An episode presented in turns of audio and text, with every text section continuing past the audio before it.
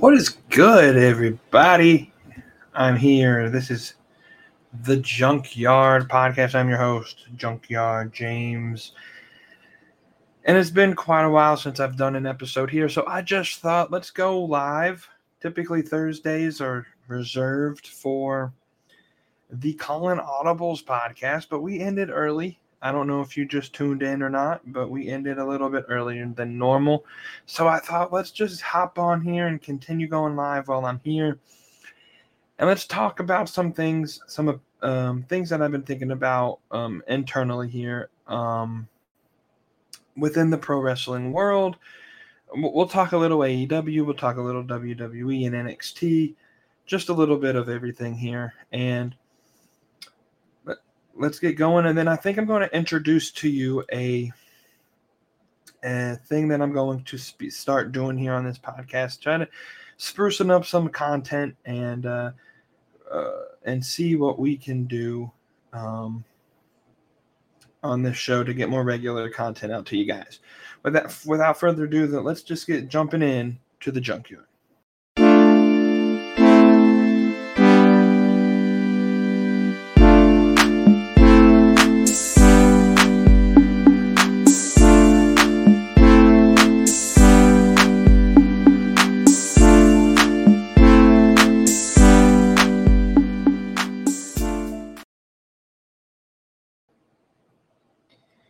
And before we get going, um, I just want to go ahead and mention, chat along with me while I'm live here. I'm on, I'm live on Facebook. I'm live on YouTube. Um, I'd like to answer some some uh, read some of these chats, answer some questions y'all have about pro wrestling while we're going through here, and just want this to be an interactive thing as well. Um, I I also post these live streams on the audio feed, usually a day or two after.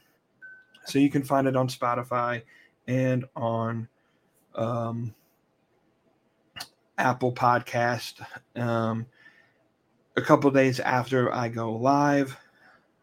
So let's just get going in here. Just join the conversation, like and subscribe to the YouTube channel Junkyard Media Group.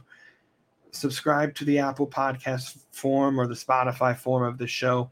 And let's just get jumping in. I, I want to start talking um, by talking about the debut of AEW Collision and why, and then more broadly, talk about why I think AEW is in the good graces of Warner Brother Discovery.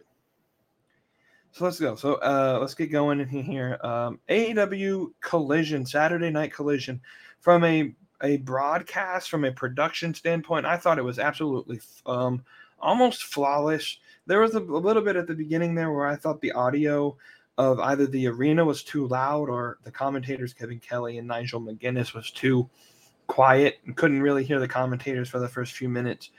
Um, and then I, I can't remember who it was exactly, uh, but I read a tweet uh, Sunday or Monday that stated that Collision looked like a show that Tony Khan had no hands-on booking decisions. The the it was more crisp and clean, bigger, more uh, physically imposing wrestlers on the show, and it it whereas Dynamite typically is very chaotic and fast and sporadic. Um, this looked well well timed, well planned, and and I, and I tend to agree, and I think that's that's good. Let's have some differences between Dynamite and um, Collision. And now, in terms of the in ring content, I, I, didn't have anything, um, any grudges except for the beginning CM Punk monologue. Everybody knew he was going to be coming out to introduce the show. I think everybody expected him to be the first guy out there, and his his promo to me just kind of didn't make sense. It it kind of felt like um, they just said, "Hey, you have 10 minutes to air any grievances you have, and then after that, we're done with this and we're moving on." And and he just said whatever came to his mind, and a lot of it didn't make sense to me. It was just really sporadic. It, it kind of seemed like it wasn't re- like he or like it was rehearsed, and he just didn't hit it the way that he wanted to go by. I, th- I think the the cheap little jabs at the Young Bucks were uncalled for, unnecessary, but I understand where CM Punk is coming from, I guess. Um, with that being said, I think AEW Collision is going to be a major success for AEW here in the future. Um, it hit 816,000 um, an average viewership on a Saturday with college baseball World Series going on and a bunch of other things on Saturday. Saturday is a pretty busy night for for television, especially at the eight o'clock prime time hour. Um, and so to hit 816, I think that's a good that's a good mark of where the show can start and where and hopefully they can improve upon that. Um, other than CM Punk, there was just a bunch of returning people. So the first episode of a show, I, I, think for them to get that number, I think there's definitely a number they can improve on, and it, and it's not much less than where uh, Dynamite has frankly been getting the last couple of of uh, weeks. Um, so I think in terms of ratings, all is well with AEW, but I don't think ratings matter to that much to Warner Brothers and Discover um, Discover, Warner Brothers Discovery uh, Network, and this is why. Because I think it was Monday or Tuesday this week, it was announced that WBD um, are developing on their own dime with their their um, video game team an arcade mobile game for AEW. Um, it's going to be an arcade form, kind of like uh, video video game where you can play on your phone. And this this isn't made by Yuke's and distributed by AEW on AEW's dime. This is on Warner Brother Discovery's dime with their team and, and everything. It has me thinking that AEW is in good graces with Warner Brothers Discovery. But let's take about how this re- relationship started. So Tony Khan originally gets Dynamite on Wednesdays, and that's the only show they had. And then they have some pretty decent success through the beginning of the show. Cody Rhodes is still in AEW at this time, and he gets his own um, reality show, reality TV spe- uh, show every week, weekly show. Obviously, when Cody leaves, that gets pulled off the table. And that's not AEW's fault. Cody decided to leave. Well, after that, they get Rampage, and Rampage is. I've always felt like Rampage is at a, a really bad slot. Friday night at 10 o'clock. I feel like if if you don't want to compete with SmackDown, that I, that's completely understandable. But I feel like AEW needs to change Rampage's time from Friday at 10 to Friday at 7, right? So, so they started with Dynamite. They get Cody's uh, reality show that gets pulled when Cody leaves. Then they get Rampage. And then they get AEW All Access, which has now been moved to Max, um, the subscription service.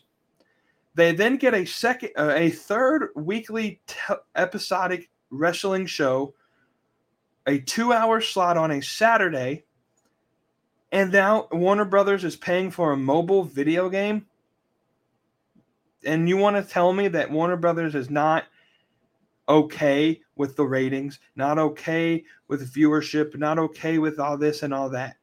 I don't think Warner Brothers cares so much about live attendance and, and merch and buy rates and such. Well, maybe buy rates a little bit because they own BR and, and they're, you know, they're having all of this distributed on their on their streaming platforms. But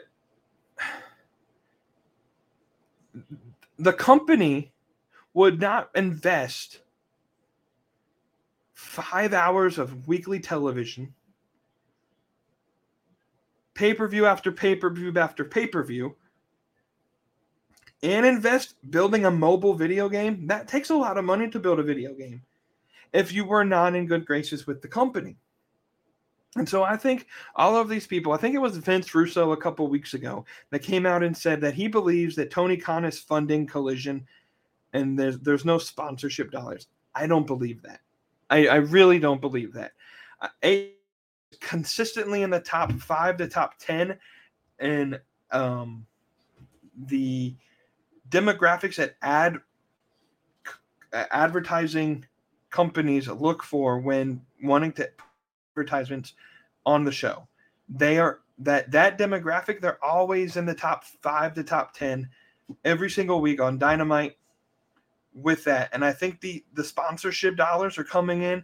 You get these buy rates. You get um, you're going to get the money from this video game and AEW Fight Forever, which comes out next week, a week from today. Um, so I think Warner Brothers Discovery is perfectly okay with where AEW is at this point and its um and its tenure with with the partnership there. And, and I think people have these false assumptions of like where Warner Brothers wants AEW to be. Like they think that they're going to hit WCW Nitro numbers in their prime.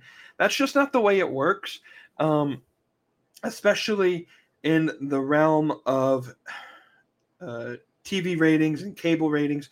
Cable's dying out. Eventually, like that's why I say like ratings at this point don't even matter, and I've kind of held that position pretty strong for the last several years now. Ratings don't really matter. Take a look at overall um, buy rates for pay per views. Take a look at live shows. Take a look at how much the comp- the company, meaning Warner Brothers Discovery, is willing to invest in AEW, and you can tell it's one of it's one of Warner's top shows on television every single week. And so they've they've given a lot for that show. And therefore, I'm holding to the belief that Warner Brothers is in good graces with AEW with Tony Khan, and that when the when the contract is up, they're probably going to renew that contract, and we'll be seeing AEW on Warner Brothers TV or streaming services really soon. They haven't announced all, what All In's going to be done. I don't know if it's going to be on Bleacher Report, or if it'll be on Max, or if it even will be broadcasted here in the states. But with with all access, AEW All Access, being pushed on Max, the subscription service, pretty soon I'm under the assumption that that's where everything's like you're going to be able to watch previous episodes of A, I mean, AEW weekly shows on Max, and probably in the future, BR Live goes goes away with AEW, and they'll be putting the pay per views um, on a subscription service basis where you can watch it you subscribe to Max 9.99 and which is the the I think the lowest price I have 9.99 a month and you can get AEW pay-per-views that way. I think they see what WWE is doing with the Peacock situation and their streaming and, and numbers there. And I promise you, Max has a lot of subscribers that will. I mean, maybe you get some people to tune in that don't watch the weekly show because they're Game of Thrones fans or they're you know, they they have Max and they're just scrolling through on a Sunday. Who knows what happens? Um, and I think Mac putting it on Max, the pay per views, not only saves the fans money, but you can introduce a larger audience to AEW content, which could in turn grow the fan base. Now, speaking of AEW's fan base, let's transition there real quick. This is something that I've kind of held in my head. I've heard a lot of people talk about, well, AEW isn't really hitting the casual fans, and so I just want to I, I want to put it out on the record my thoughts on on AEW and their attempt at casual fan of, uh, of gathering the the casual fan. I don't think they give a shit about the casual fan. My my belief, and, and this is why I think Tony Khan runs his wrestling shows the way that he does is that Tony Khan treats the wrestling show as if it is an independent show on television every week. That is my belief. Um, and I could be wrong with that. I, I, will I'll admit I could be wrong. Maybe Tony Khan's just colossally fucking up getting the the the casual fan to watch.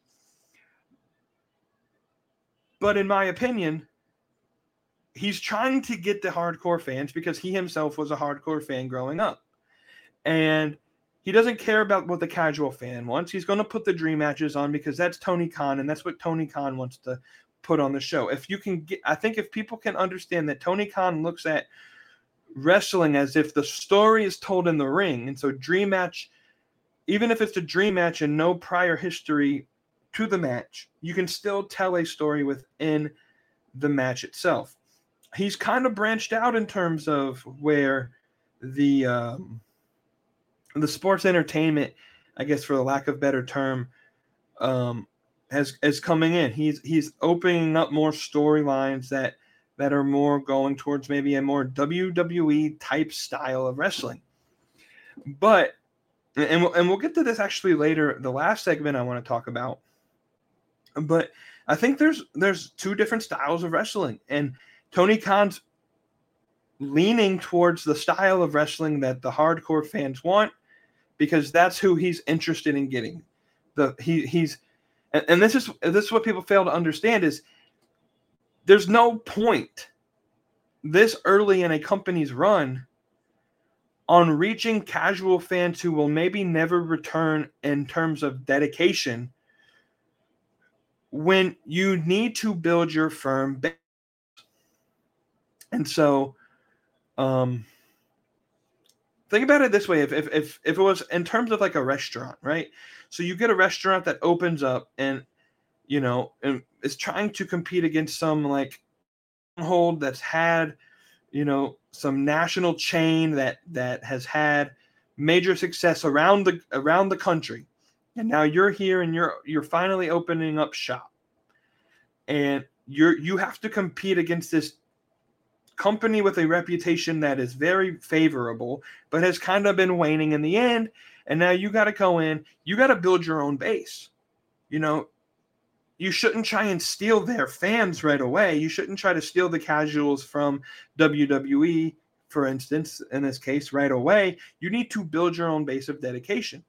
And so that takes a while sometimes to build that base of dedicated fans who will, right, so I think AEW at this point has found that base. And this is why you see Tony Khan taking the steps that he's taking now to build more sports entertainment esque like storylines. Now he can hit the casuals. There's been people on TikTok that I that I've seen that haven't really paid much attention to AEW, and now they're weekly watchers just because they they you know tuned in one week and they actually saw for themselves that AEW is a pretty decent product. I'm not going to say it's perfect. I'm not going to say it's um, the best. That's that's the good thing about pro wrestling is that it depends on what you want. If you want the style of wrestling that WWE puts out, then you can watch WWE and enjoy WWE, and that's all good. And vice versa, if you prefer AEW or New Japan style wrestling, the options there are available. And so I want to put that out there that I don't think Tony Khan really gives a shit about the casual fans or has it in the past. And I think that's something that he'll have to get to eventually. You can't run a business without reaching new and you know expanding your market and expanding expanding your base to a more casual like fan. But there's no point in expanding the market that wide if you haven't solidified your base. And so I think we're at the point now, a couple years into it, that they have solidified the base of AEW fans.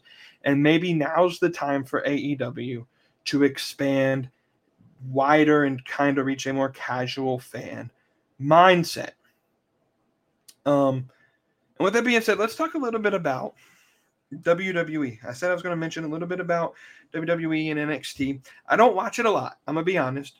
I am of the fa- of the fandom that is more prone to the New Japan AEW ROH style um, of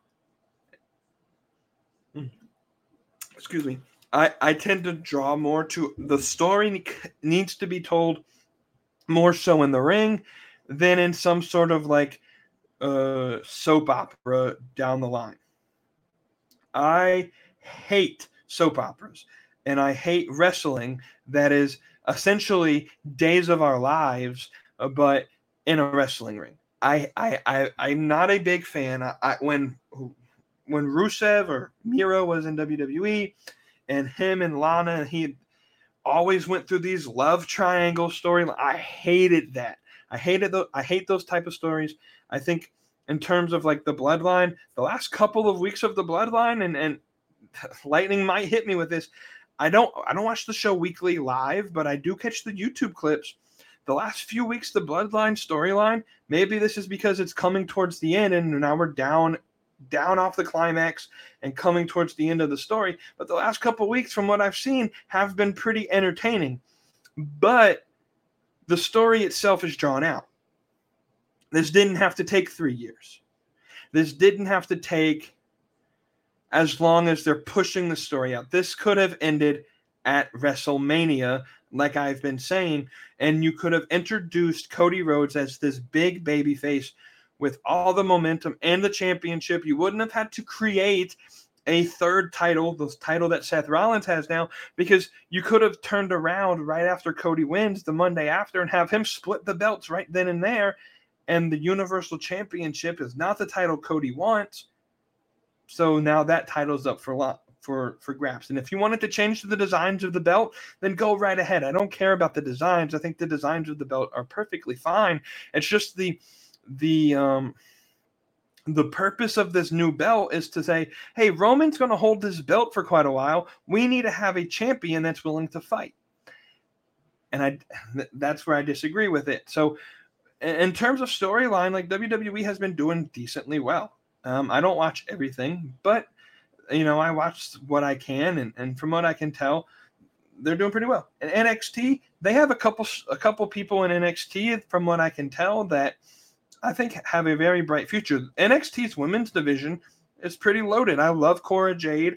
I love Roxanne Perez. I think Thea Hail can be fairly decent and has a really good potential. She reminds me a lot of Julia Hart, but she's I think more entertaining than Julia Hart was as like that pompous cheerleading babyface. Julia Hart really found herself when she turned heel.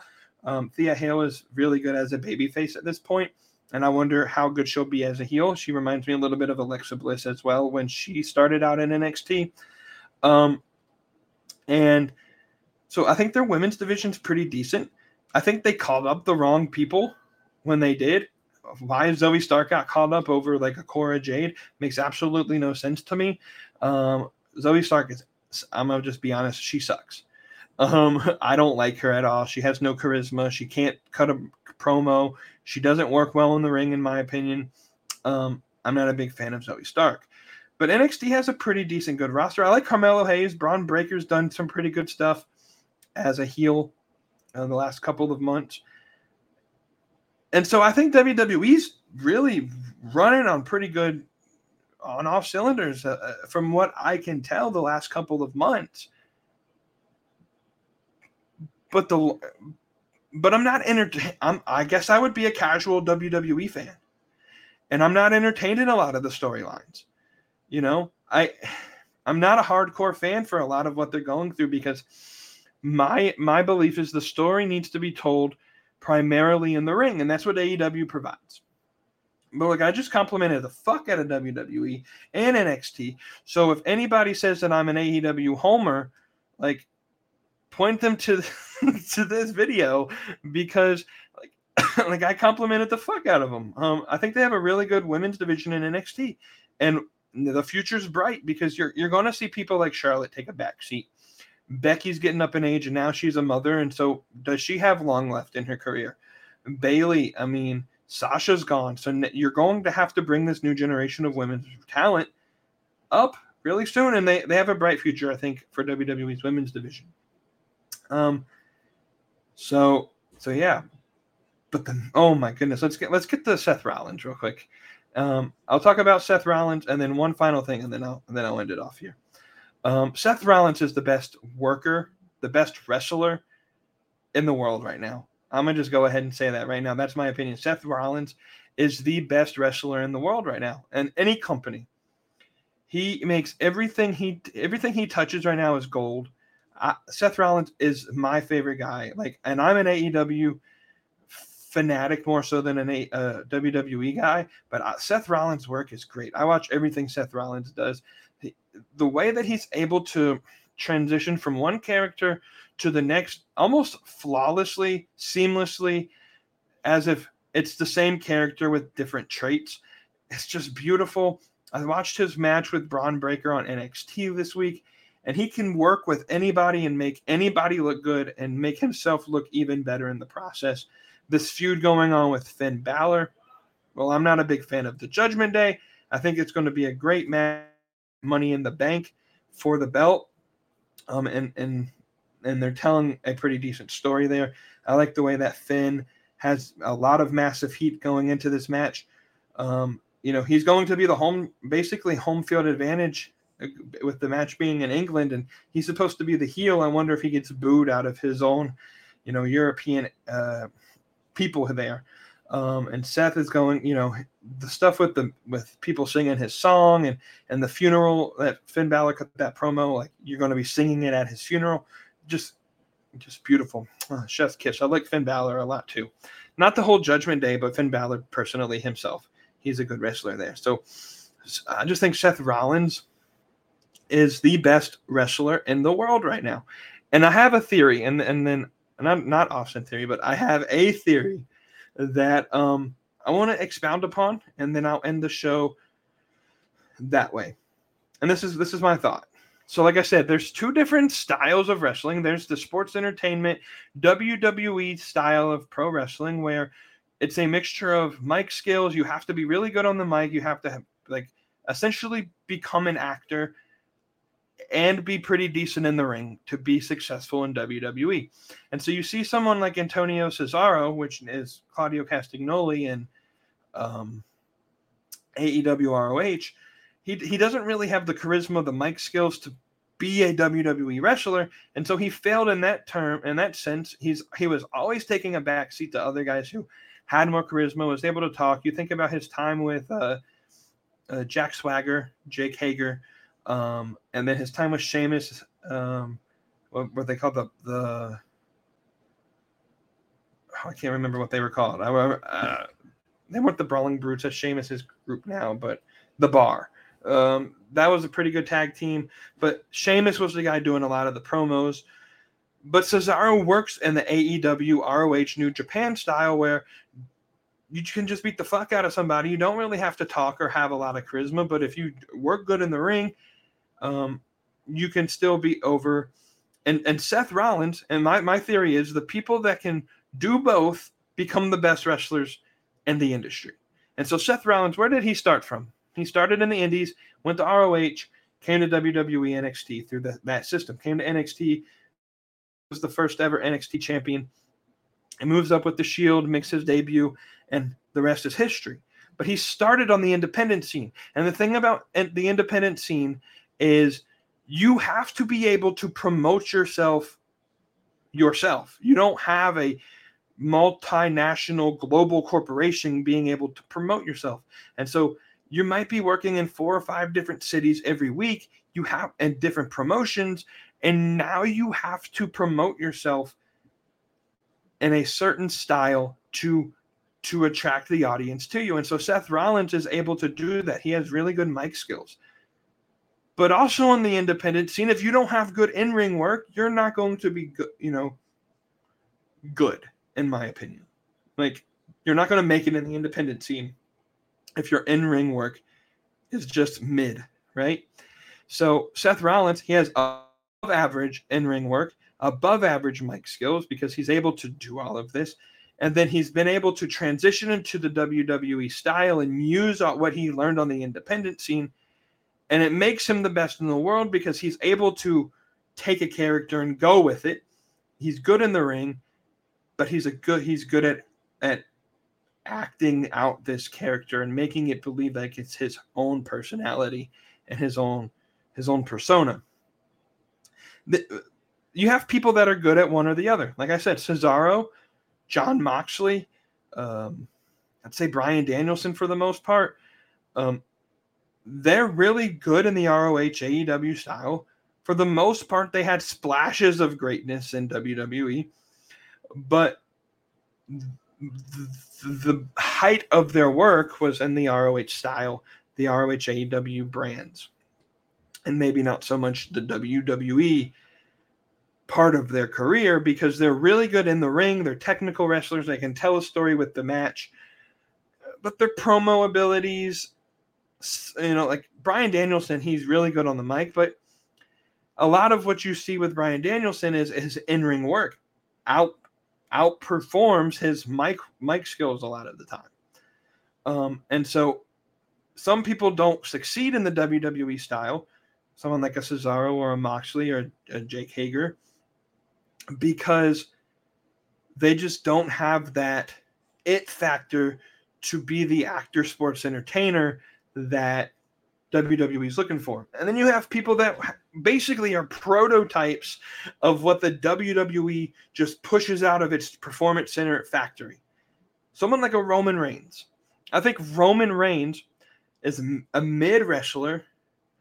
He's mid on the mic, but he's he's just born to be an actor. He's he's just been developed to be an actor. He can tell a story with his facial expressions, and so he's good on the WWE style. But and and this might be a hot take. You can you can say this or not. If Roman Reigns ever left WWE, I don't think he ever does. But if let's say he does and he went to AEW, I think he would flop in AEW because he's mid on the mic. You put Roman Reigns without a script in his in his you know lines up against MJ. Roman Reigns dies when he has to come up with his own promos. Roman Reigns dies when his in-ring work has to speak volumes about a story because he's Roman Reigns is mid in in ring. And then you like you have someone like Orange Cassidy. Uh, on the flip side, I think Orange Cassidy his gimmick flops in WWE because whereas his in-ring work tells the story and he's very charismatic, but that type of of gimmick doesn't go far. The comedy gimmick doesn't go far in WWE. He'll be he if Orange like Orange Cassidy has been a big piece of AEW for the the greater part of the last year or so. Like he's international champion, he's winning, he's successfully defended the title like 21 22 times. The international champion is one of AEW's biggest titles. He wouldn't have that opportunity with that gimmick in WWE. It's only because Tony Khan really appreciates the work that he does in ring and and a lot of the stuff that he does is just kind of off a whim. Like there's no storyline behind it to push it. There's no story. It's just like you, you want to fight me? Okay, meet me next week. And then the match happens. That he's so successful in AEW, but I had a feeling if Orange Cassidy was in WWE, that gimmick wouldn't be as successful. Because one, because WWE wouldn't allow it to be as successful as it is, but two, because that it's just not in the WWE style, you know, portfolio for someone that looks like Orange Cassidy, kind of scrawny, not super athletic, um, looking, not super jacked, to be in that position where he is. You know, someone like Gunther, you know, is what WWE is looking for in their type of performer. But it's the people like Seth Rollins, um, who else? Who else? Chris Jericho. Um, that I would say transcend each style and fit wherever they go because they can they've been on the indies they've traveled the world they've done both styles of wrestling and they can take what they've learned from both mix it in their repertoire and just become a an overall great wrestler um, let's take it further. I think the Young Bucks, I think Kenny Omega, they would flop in WWE. They would flop in WWE. Like I really believe that. Like they fit really well in the New Japan style. They fit really well in the AEW ROH style, but I think they would flop in the WWE. I think that's why they haven't gone over there yet because they know like they're not actors. You know, th- they they haven't done a lot of scripted stuff. A lot of their you know things are just like off the cuff, or you know if it's if it's scripted or planned out, it's like there's a lot of ad libbing going on. That's not really allowed in the WWE. like if you don't follow the script to a T, like you know, Vince doesn't enjoy, appreciate that. And I don't know how Hunter does it. Um, but yeah, so my, my feeling is Seth Rollins is the greatest in the world because he's able to take what he's learned in WWE and what he's taken in the independent ROH AEW styles, the two styles. People think they like mash up against each other and conflict. Like you can mix them together and just create the best wrestler in the world, which is Seth Rollins. But my my um my fear is that WWE is producing prototypes of types of wrestlers that they want and are just training these these people who have no wrestling experience to be the wrestler that fits their program. And when they when they when it flops and they get fired from WWE and they try to go to AEW or they try to go to Impact Wrestling or they try to go to New Japan, it doesn't work there either because they all they've learned is the WWE style and they're you know like Parker Boudreaux, he flopped in NXT but he didn't have formal wrestling training. He learned the WWE style. So he goes to NXT and he flops there too because he sucks at wrestling. He's he's not charismatic, you know. So Parker Boudreaux doesn't work anywhere he goes. And so you're going to have a lot of these people that are going to give up a lot of time to try and work and get to professional wrestling and and they're going to go through the, the NXT and the WWE Performance Center, and and it's not going to cut out for them. You know, eventually WWE cuts the people that it that just don't work out. And if it doesn't work out there, and you're just been programmed the whole time to do wrestling the way that WWE wants you to do wrestling in that sports entertainment mindset, and then you try to go to a company that's not so much focused on sports entertainment as it is in ring product, and your in ring works, it's not really good. It's mid at best you're going to have a, tr- a hard time finding a place that fits you. That's my fear for Charlotte Flair.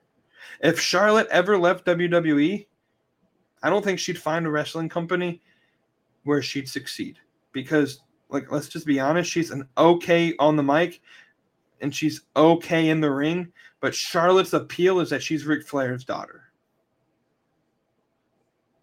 She's a prototype of the WWE style.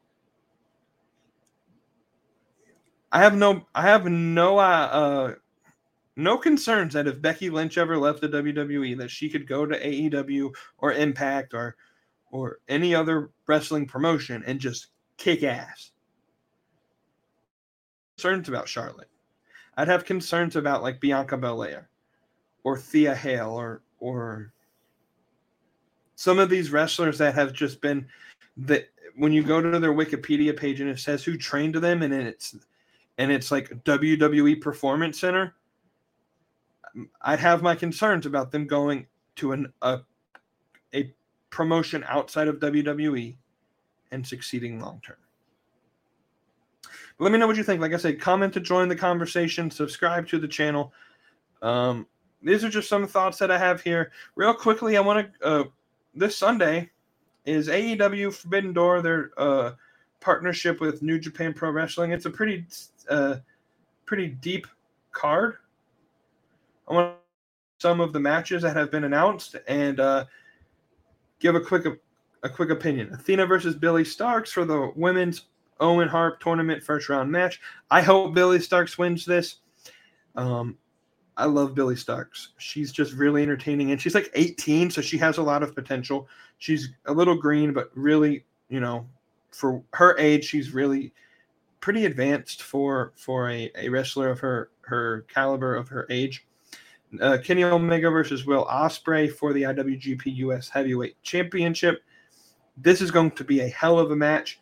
I expect Omega to get screwed over somehow. Um, and either retain from disqualification or straight up lose this match. We have Bryan Danielson calling up the Rainmaker Kazuchika Okada. this is a hard thing because part of me is like, oh, is going to win every match. I think this match can be like Okada gets the best of Bryan Danielson um, because he's not going to have any of his guys to help him, and so I think um, Okada wins this match over Danielson. Sanada versus Jungle Boy. Sanada himself, and I don't know if this was in character or not, said he was expecting someone, you know, better than Jungle Boy. He doesn't really know who Jungle Boy is.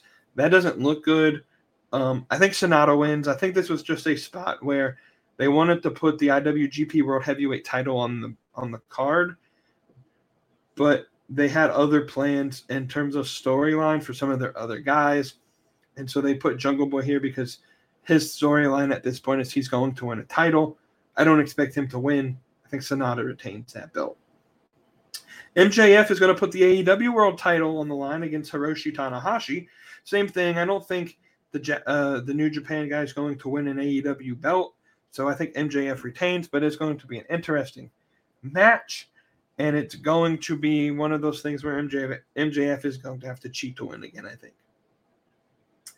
or he gets caught cheating. Uh, maybe maybe it ends in DQ and he retains because you know champion can champions advantage. You can't lose the belt by disqualification.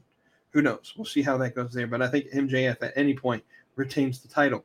We have Le Suzuki Gods, which is Chris Jericho, Sammy Guevara, and Minoru Suzuki versus Sting, Darby Allin, and a partner of their choice, which will be announced on Saturday at Collision. I think that's just their th- uh, their way of of trying to get people to tune in to, to Collision on Saturday. I don't know who's going to be the, the the third guy for this for this team. My because Suzuki's in the match, I'm assuming it's going to be someone of New Japan stature. I really don't know who it's going to be. But I expect Sting, Darby, and the team that and the third guy to beat Jericho, Guevara, and Minoru Suzuki. But it's going to be a good match. I think all of these matches are going to be great. We have a 10 man tag team match between the BCC, the Blackpool Combat Club, Jon Moxley, Wheeler Yuta, Claudio Castagnoli, Shota Umino, and Konosuke Takeshita versus the Elite, consisting of Hangman Adam Page, Matt, and Nick Jackson. Eddie Kingston and Tomohiro Ishii. Uh, Ishii. Um, going to be just a barn burner of a match. Expect a lot of blood. I think the elite ends up winning this this match though. Um, Punk fights Satoshi Kojima in a men's Owen Hart tournament first round match. I think Punk wins this, um, and I think Punk ends up winning the whole tournament um, as his consolation prize for coming back and and saying you're not going to be the champion. MJF is going to hold the belt, um, and it's going to be that thing where it pushes Punk to either at All In or at All Out the week after All In. He's going to get a, a title shot with MJF. Um, Orange Cassidy fights Zack Sabre Jr., Katsuyori Shibata, and Daniel Garcia in a four way match for the AEW International Championship. Again, like I said, they put Orange Cassidy in these great matches. This is going to be another great match. I expect another retain. Orange Cassidy will retain. Um, that's just part of the gimmick right now. Like he's just beaten and battered, but somehow gets the win. I expect them to continue that. Toni Storm's putting up the AEW Women's World Championship against Willow Nightingale. This is a weird match. My belief is that this was the, the match reserved for Mercedes Moné. had she had won against Willow and not injured herself. Um, but Willow gets the win and so ultimately gets this match um, the, to display both women champions. I think Toni gets the win overall, though. A match that has been announced um, on the recording of AEW Rampage, which will debut on Friday. Uh, Adam Cole is going to have a singles match against Tom Lawlor. That's going to be a fun match. I love Tom Lawlor. I think he is the guy that used to be a professional or a retired mixed martial, yeah, mixed martial artist, former MLW world champion, wrestles for New Japan. He was the inaugural strong openweight championship. Um, kick ass guy. He has a, a, black belt in Brazilian Jiu Jitsu. Um, and so, yeah, that's going to be a good match there as well. Forbidden Door, I expect more matches, a couple more matches maybe to be announced maybe on the pre show. 8 p.m. start time this Sunday. You can buy it at BR Live, Bleacher Report Live. Um, and it's also going to be on um, uh, select movie theaters throughout the country. Check your local theater and see maybe you can buy it, uh, watch it there in the theater. That's how I'm going to watch it because it's cheaper than buying the pay per view. Um, it's 25 bucks for a ticket at the AMC in my area compared to 50 to buy the whole pay per view itself.